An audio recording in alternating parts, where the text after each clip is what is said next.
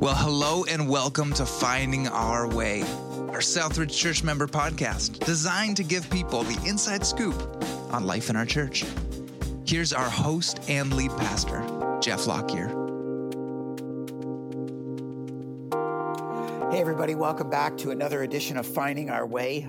Really excited to be digging deeper into almost a mini-series of sorts as we're looking at what it means to be people, and especially to be leaders that foster a greater degree of Jesus-centeredness among us. And I'm thrilled to have a first-time guest with us, a newer friend of mine through a Jesus Collective cohort that we'll talk about in just a moment, a pastor from Oklahoma named Meredith Dancause. Meredith, welcome here. Thank you. Glad to be here. I'm excited for everyone to get to know you. We become short friends through this cohort that we'll talk about in just a moment. But give us a bit of the background just of your own self, like where you're from and what you're up to for work, your church, and all that kind of stuff, so that we can just kind of familiarize ourselves with you and your journey. Yeah, so I am currently in Oklahoma, but that's not where I'm from. I'm originally from New Hampshire, so I'm a New Englander at heart. And for me, my journey has really been one of exploring who Jesus is, because I didn't grow up in the church at all. I came to know Jesus in college as a teenager. And New England, New Hampshire is one of the most de-churched, unchurched areas of the United States. And so I had never even heard of Jesus until I was about 19. I had no idea that Christmas or Easter was about Jesus, never, ever heard of him. And so for me, my journey has really been about helping people understand who Jesus is, because he radically changed my life. And I remember, like, I came to know Jesus, but then I went to church for the first time and was like, wait, this doesn't match up. And so what we're talking about in church feels kind of lame, and like no one who knows Jesus would even be here. But for me, I had experienced how great he was. And so my whole adult career has been around helping churches really grow into helping people find Jesus compelling. Can you believe that there are actually people? I know we've got church members from our own community as well as other leaders listening. Can you believe that there are actually people who have no idea that Christmas and Easter has anything to do with Jesus? That's actually a real thing. Totally. It was wild to me. I remember singing Joy to the World the first time after I'd become a Christian, and I was like, I had no idea this song was about Jesus. I've been singing this my whole life. So it was radical for me to realize I just never, ever heard of that. And so, Yeah, there's a bunch of people who've never heard of who Jesus is or really understood him. Wow. Do you want to talk about how we met? Yeah. So we're part of this really cool cohort of senior leaders through the Jesus Collective, and we're trying to learn from one another and share our wisdom and just be better leaders together. We're connecting, what would you say, once a month or so? Yeah, about that. Right now on Zoom, facilitated through the Jesus Collective, and got people all across North America, Canada, the U.S., and we've probably been at it maybe about 6 months. About that, yeah, and it's been really, really helpful, really great to hear different people's perspective and what they're experiencing right now as the church is trying to find its footing. Yeah, it's been super helpful for me to have local church practitioners sharing their insights and experiences with each other, in a way that, your book or conference or whatever really can't provide that real time kind of customized, this is what I'm wrestling with in the meeting I'm about to go into, kind of helpfulness. And so I've really appreciated that kind of microcosm of a little kind of leaders village of sorts that we've been able to be a part of. It's been very cool. Yeah, definitely. Want to get into your local church history. Right now, you co-pastor a church in Oklahoma with your husband. Is that correct? Well, I'm the lead pastor. Yeah, he's the executive pastor. And so we're working together on that. It's been a lot of fun.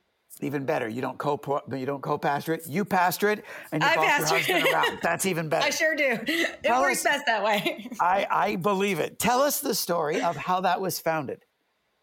Yeah, so we're part of the Well Church, and that it used to be known as Edmond Christian Church, and it was it's about 40 years old, and it was part of the independent Christian movement, which is a very interesting movement because it's not a denomination. It's not really anything other than a group of churches that said, we want to hold these things as important, which is, teaching the Bible, taking communion, and focusing on discipleship. But they, don't pay dues to one another. There's no thing that you sign. So that's where it started from. But really, we're a pretty independent, local, non-denominational church. And when is this your church called The Well, or is it a division of The Well as a larger entity? No, yeah, our church is called The Well now, and so we're our own independent little church. How long have you been operating? The church has been there for about 40 years. I've been here as a lead pastor for about a year and a half. A year and a half. Okay, so you guys have been leading this for about a year and a half. And what brought you into that? Had you been involved in church work before? I believe so.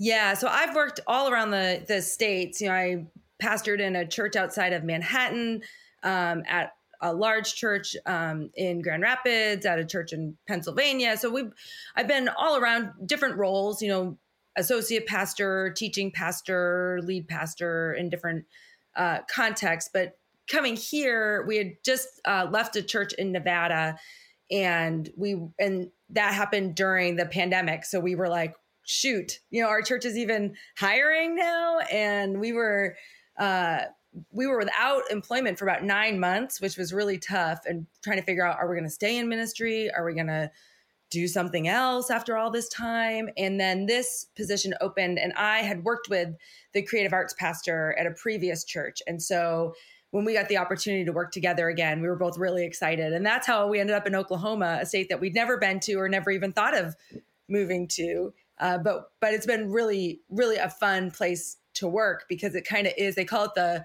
belt buckle of the Bible Belt, because we're kind of right in the middle of everything. And so it's really culturally an interesting place to work here. Okay, that's a cool story. And can you just talk a little bit more about your specific leadership role, and even this dynamic of lead pastor versus executive pastor? How are those roles kind of split up, and how's that work both in the office and then around the dinner table? Yeah, it's great. My husband and I have worked in ministry together for a long time. We went to seminary together. But as the lead pastor here, I'm in charge of big vision, of staff development, of leadership development. I'm the primary teacher. And then my husband, Steve, as the executive pastor, he really manages the day-to-day. So I'll be like, this needs to happen as a staff. And he makes sure that it happens, because I'm not always the most detail-oriented, and he is.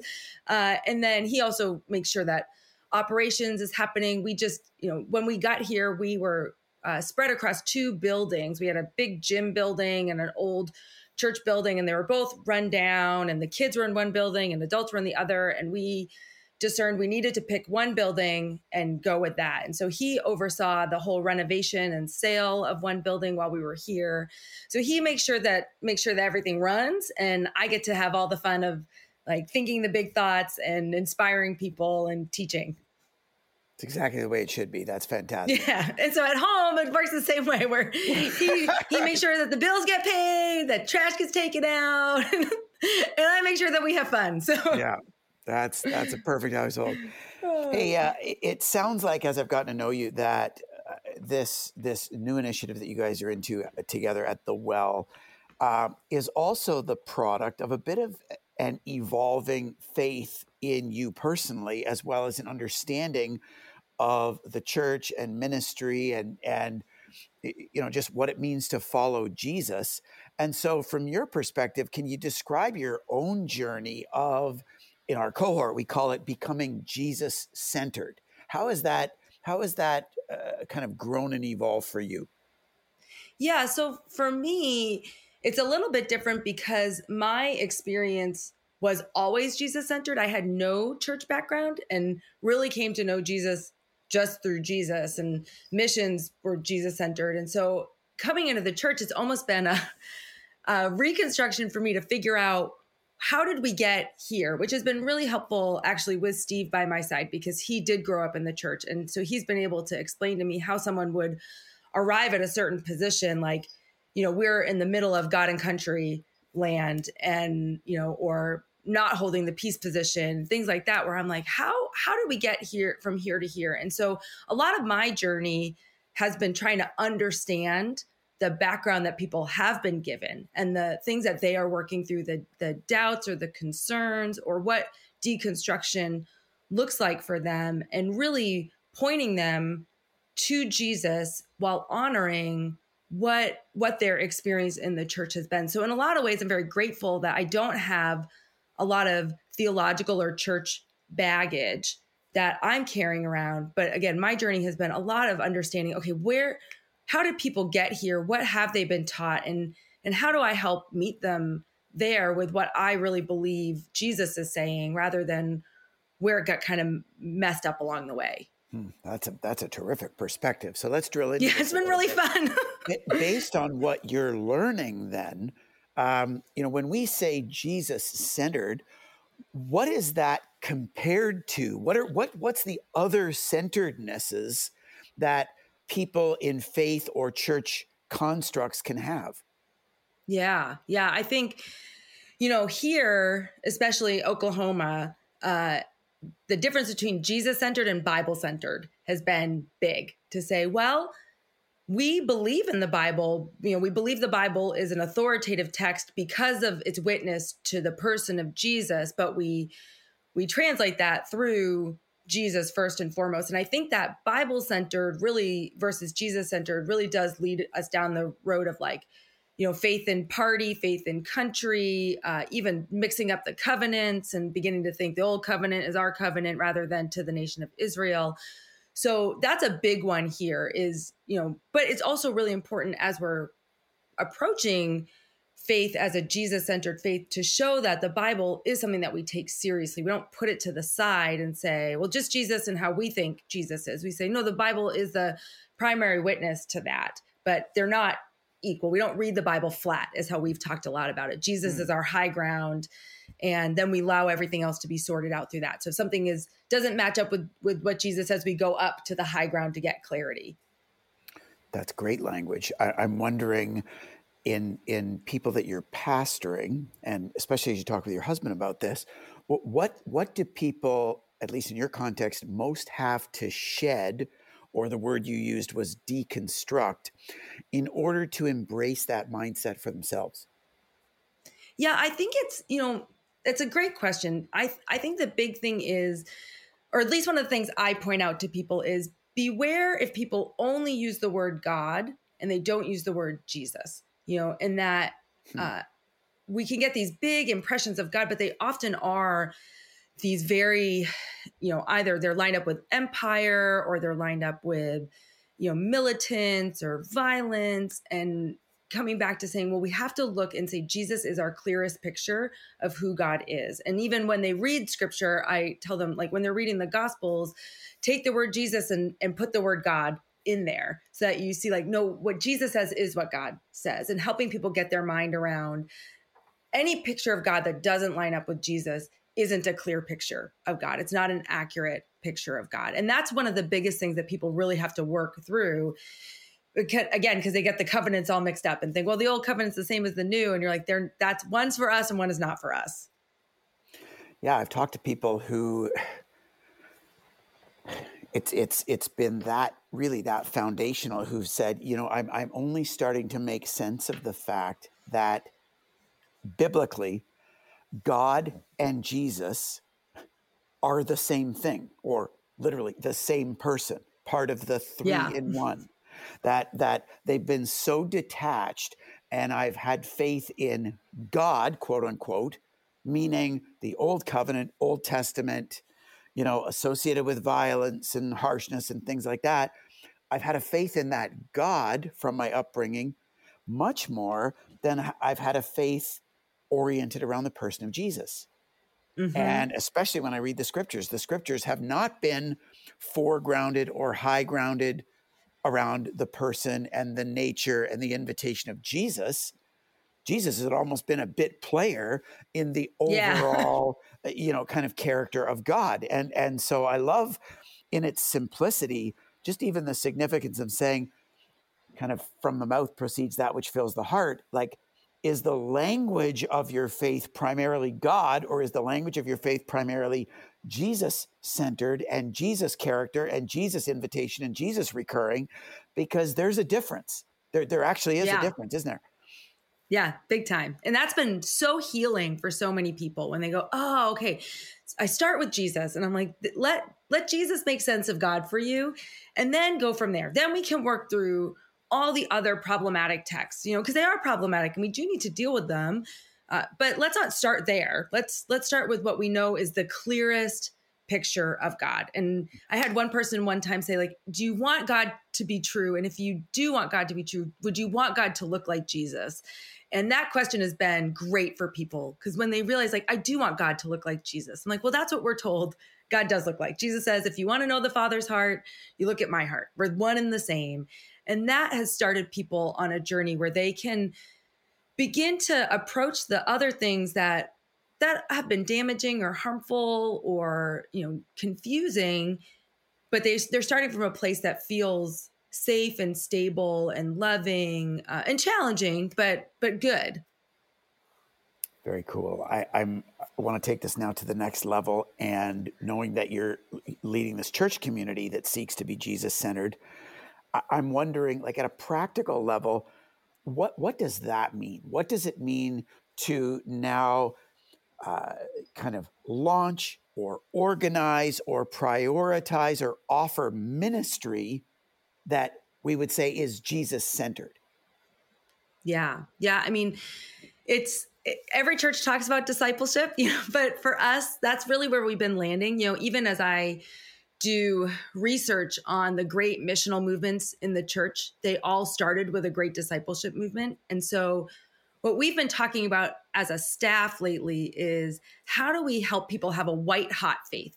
Because we can't send people out to be missional about something that they're not passionate about. And often people don't feel like they understand their faith, that they own their faith, that they even know how to ask the questions about it. So we've really been building programming around how do we, especially our adult population, because I firmly believe that our next gen ministry, our kids and our youth, is our greatest mission field, but the people that are going to be witnessing to them are our adults. So do our adults have enough ongoing programming that really is helping them not just know more about their faith, but love their faith? Because one person says, we are not primarily thinking beings, we are primarily loving beings. And so whatever we love the most, that is what we will devote our lives to, that will shape our lives. And so our real goal is, how do we help people love Jesus the most? How do we help that be their first and primary love, that white hot faith, because everything will flow from that.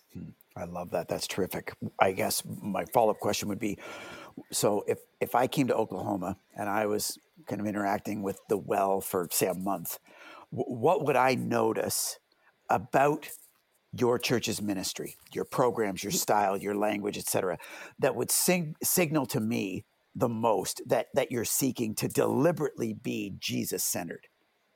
Yeah, I think, you know, one of those things would be how we talk about discipleship.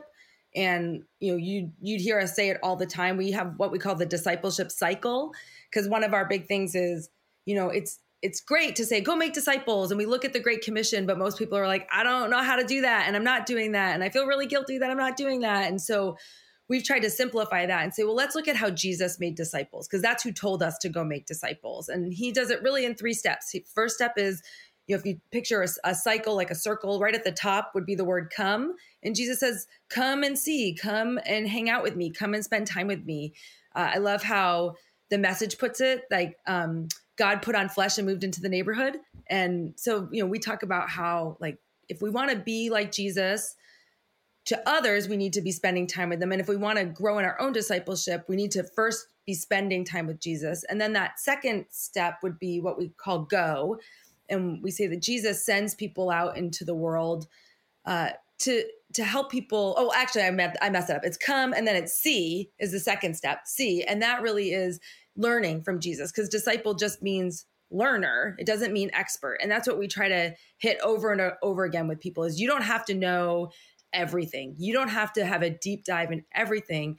You need to be learning whatever it is that Jesus is teaching you right now. And anyone can share what they're learning right now. And the way that Jesus teaches people is like, see, the kingdom of God is kind of like an ordinary thing. And so we tell people like, God shows up in your ordinary life, in your work interactions, in the way you make snack for your kids. These are ways that Jesus makes us disciples and how we disciple others. And that last step is go, where he sends us out to the world to live a little bit differently based on what we've just learned by spending time with Jesus. But then right after that, it's a cycle. We go right back up to come again. And we come back to spending time with Jesus, learning from Jesus how to be like Jesus in the world. And so that undergirds everything that we do. Is we really believe that's how we make disciples. And if we can break it down in a way that people can feel like, oh, I can do that. I don't have to be an expert. I don't have to worry about knowing every answer to every question. It doesn't have to be weird.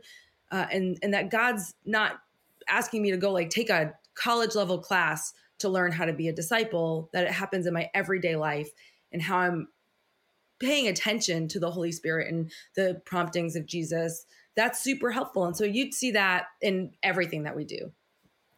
I love your comment earlier. It said, all I've known is a Jesus-centered framework. Obviously, for especially leaders listening, it feels like seeking to lead a Jesus-centered church is a no-brainer. Obviously, every church would want to be Jesus-centered. I guess, especially for the church leaders listening, why isn't every church aspiring to or effective in being Jesus-centered in this kind of way? And what makes it, maybe from your experience, what makes it hard for a church to be Jesus-centered? What gets in the way of that? Well, I know from my own personal experience, and then also, I have some friends that are in churches that are well-established and they are trying to make it Jesus-centered. One of the challenges for them is, you're managing loss then, because unfortunately, while Jesus is for everyone, not everyone likes Jesus, and it's uncomfortable. I say all the time, following Jesus is not complicated, but it is challenging. And I think a lot of people don't actually want to be challenged. And so to shift a church dynamic to being Jesus-centered, it means you choose who you lose. And that can be really hard, because that means you might be losing finances, which means you might be losing staff positions. You might be losing people that you really love as part of your community, but they don't share that vision. And I think the other big hurdle for becoming more Jesus-centered is, compromise. And unfortunately, I've learned in the hard way in other church contexts, which is why I've been really, really careful about it in this one, is it's so easy to make these little compromises to say, oh, you don't have to quite do the same thing that fits into our vision, or you can do that weird Bible study over there by yourself, and that's all right. We don't want to touch that or make you upset. And I find that each time you compromise from that core vision, it makes it much harder to bring everyone along, because you keep having these like offshoots that then you're trying to manage expectations and disappointment. And so I think those are two big things is, we desire to compromise because we don't want to make people unhappy. We're pastors, we care about people, and also, to recognize that's not what everybody's looking for in their church, and to know that you will probably lose people if you're already an established community and that hasn't been at the center. Let me press into that, because those are two very, very profound comments. What kind of people does an aspiring Jesus-centered church lose? Because it's very obviously discouraging when you lose people to other churches. And I know as a church leader, when that happens around here, you can feel like you're losing, when in reality, there are times when steps towards Jesus-centeredness that result in losing people from a kingdom or from a Jesus perspective is actually a gain. So what kind of people do you lose when you're becoming more Jesus-centered? Yeah, I mean, I think I go back to John chapter 6 all the time, because, Jesus starts talking about like the tough stuff now, like, well, if you want to follow me, you got to eat my body and drink my blood. And people are like, peace out. Those are his disciples.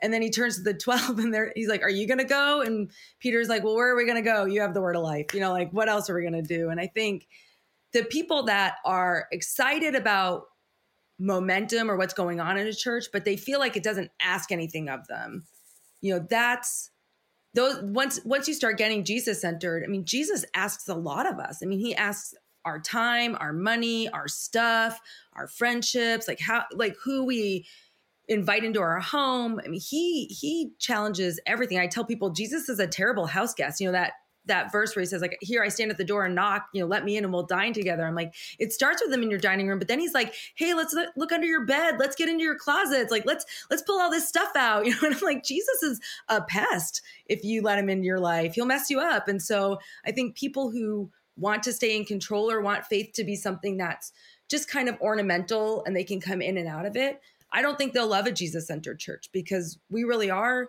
trying to press into, you know, Jesus wants your whole life. He wants everything, your full devotion. He asks for nothing less. And so that's really, really challenging. And I don't think that everybody is looking for that. Yeah, I find it's interesting. You're referring to John 6. I would say around here, one of our kind of default go-to passages is in Philippians 2.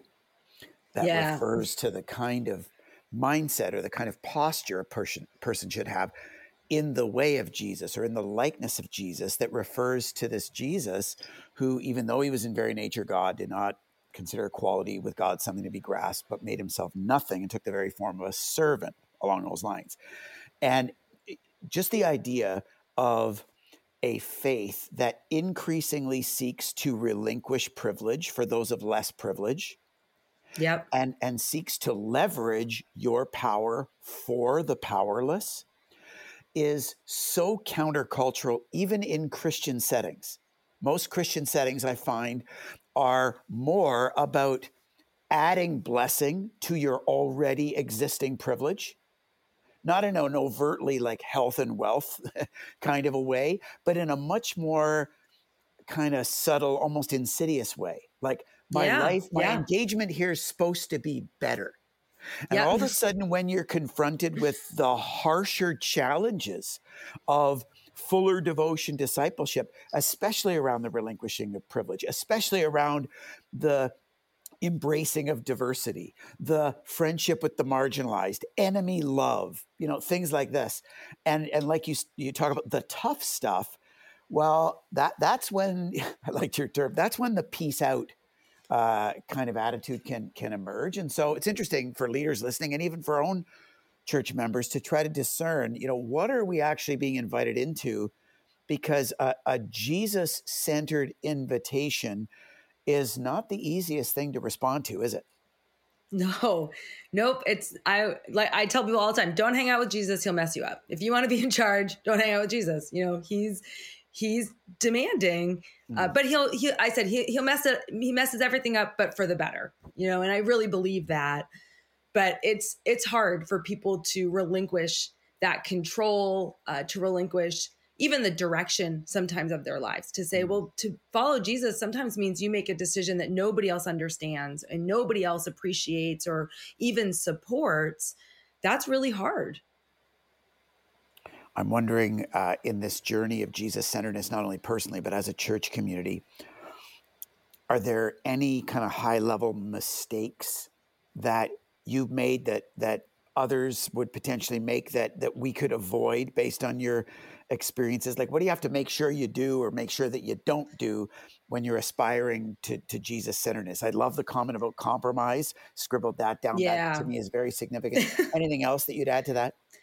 You know, I think the biggest thing that I've learned, and it's kind of one of those things to not forget, maybe it's a mistake to not make, is not assume that people know the why, you know, or people understand the basics. Like, we just finished a series called Practice, and we talked about 10 essential practices for the Christian life. And I'm sure you understand, Jeff, as a preacher, like, it's not the most exciting preaching series when you're like, let's do a series on how to read the Bible. Let's do a sermon on how to read the Bible, or how to pray, or what communion is, or baptism, you know, because those are, I'm talking about the basics. But man, people were ecstatic about it, because I think we can get so far down the road of being Jesus-centered leaders, and we're thinking deep theological thoughts, or we're like doing this great exegesis, and, you know, we're building systems and structures, and we forget that a lot of people need the basic undergirding of why does baptism point me to Jesus? You know, when I'm praying, what's actually happening there? You know, what, how do I hold on to Jesus in the midst of suffering? And so I think coming back to the basics and keep coming back to them. And the other big thing that I've really come to believe and really work at with our staff and with our leaders is to remind them that Jesus doesn't tell us what to think. He teaches us how to think. And so how do we keep handing that back to people? That it's that white hot faith. How do we help people own their faith and not assume that they already have the answers, and not make it a place where they're afraid to ask the basic question or afraid to come back to the beginning and wonder about that they feel like, oh no, this is also shored up and we all believe this, and rather giving it still a place to explore, what does that mean to be Jesus-centered? And I'm kind of struggling even at the very first step of it. And so that to me is one that we keep coming back to and that I keep learning over and over again. Oh, even people who have been doing this for a while, they sometimes forget these basics. And without that foundation, everything else it's really easy to stop hitting the ground with it. That's terrific. Very helpful. And I've also scribbled down the white hot faith, that's really at the end of the day what this is all about and what you're trying to move towards. That was super helpful. Meredith, as we wrap up, any final encouragements or challenges either to our church's members or to other leaders listening when it comes to personally and as a church community pursuing a greater degree of Jesus-centeredness? I guess the biggest thing that I would want all of us to remember is that Jesus is awesome. He's so compelling. He is so wonderful, so challenging. But, I always tell people, if Jesus looks too much like you, if he likes all the things you like and likes all the people you like, go read the Gospel of Luke. That'll challenge you real fast. But I just want us to not lose sight of, when we really grab hold of Jesus, people love Jesus. They love him. And if we love him with all of our heart and everything that we have, I think people can't help but be drawn to that. People were drawn to Jesus. And so if we stay focused on him, I believe the church will grow in a healthy way, maybe not in these huge dynamic ways that we've been trying to grow churches, but really, I believe we will add to our number daily in a way that is sustainable and wonderful. And so I'm trying to do that. I'm trying to encourage us to do that. I'll encourage you all to do that. Just remember, Jesus is compelling. Fantastic. I so appreciate that. Meredith, thanks for being here. Thanks for having me. I'm thrilled for this as our first conversation. I really hope it isn't our last, but I really appreciate you joining in, and as well, really appreciate you as part of this Jesus Collective cohort. It's fun to do this together with you. Absolutely. And now to all of you who've been tracking with us today, thanks so much for joining us. We'll see you again in 7 days as we continue finding our way together. Take care, everybody.